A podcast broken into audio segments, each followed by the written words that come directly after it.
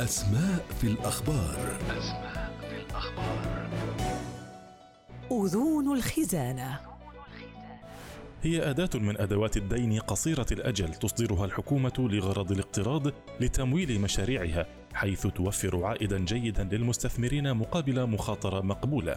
تعد تعهدا من الحكومة بدفع مبلغ معين في تاريخ استحقاق الإذن، لذلك تأخذ صفة الورقة التجارية أو السند الإذني.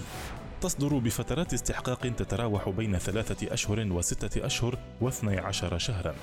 لا تحمل سعر فائدة محدد وإنما تباع بسعر خصم يقل عن قيمتها الإسمية على أن يسترد مشتريها قيمتها الإسمية في تاريخ الاستحقاق. تتمثل الفائدة التي يحصل عليها المقرض في الفرق بين قيمة ما دفعه عند شراء الإذن وبين قيمته الإسمية التي يحصل عليها في تاريخ الاستحقاق. يعرضه البنك المركزي على المستثمرين الذين هم في العادة من المؤسسات المالية الكبرى كالبنوك التجارية وشركات التأمين وشركات الاستثمار.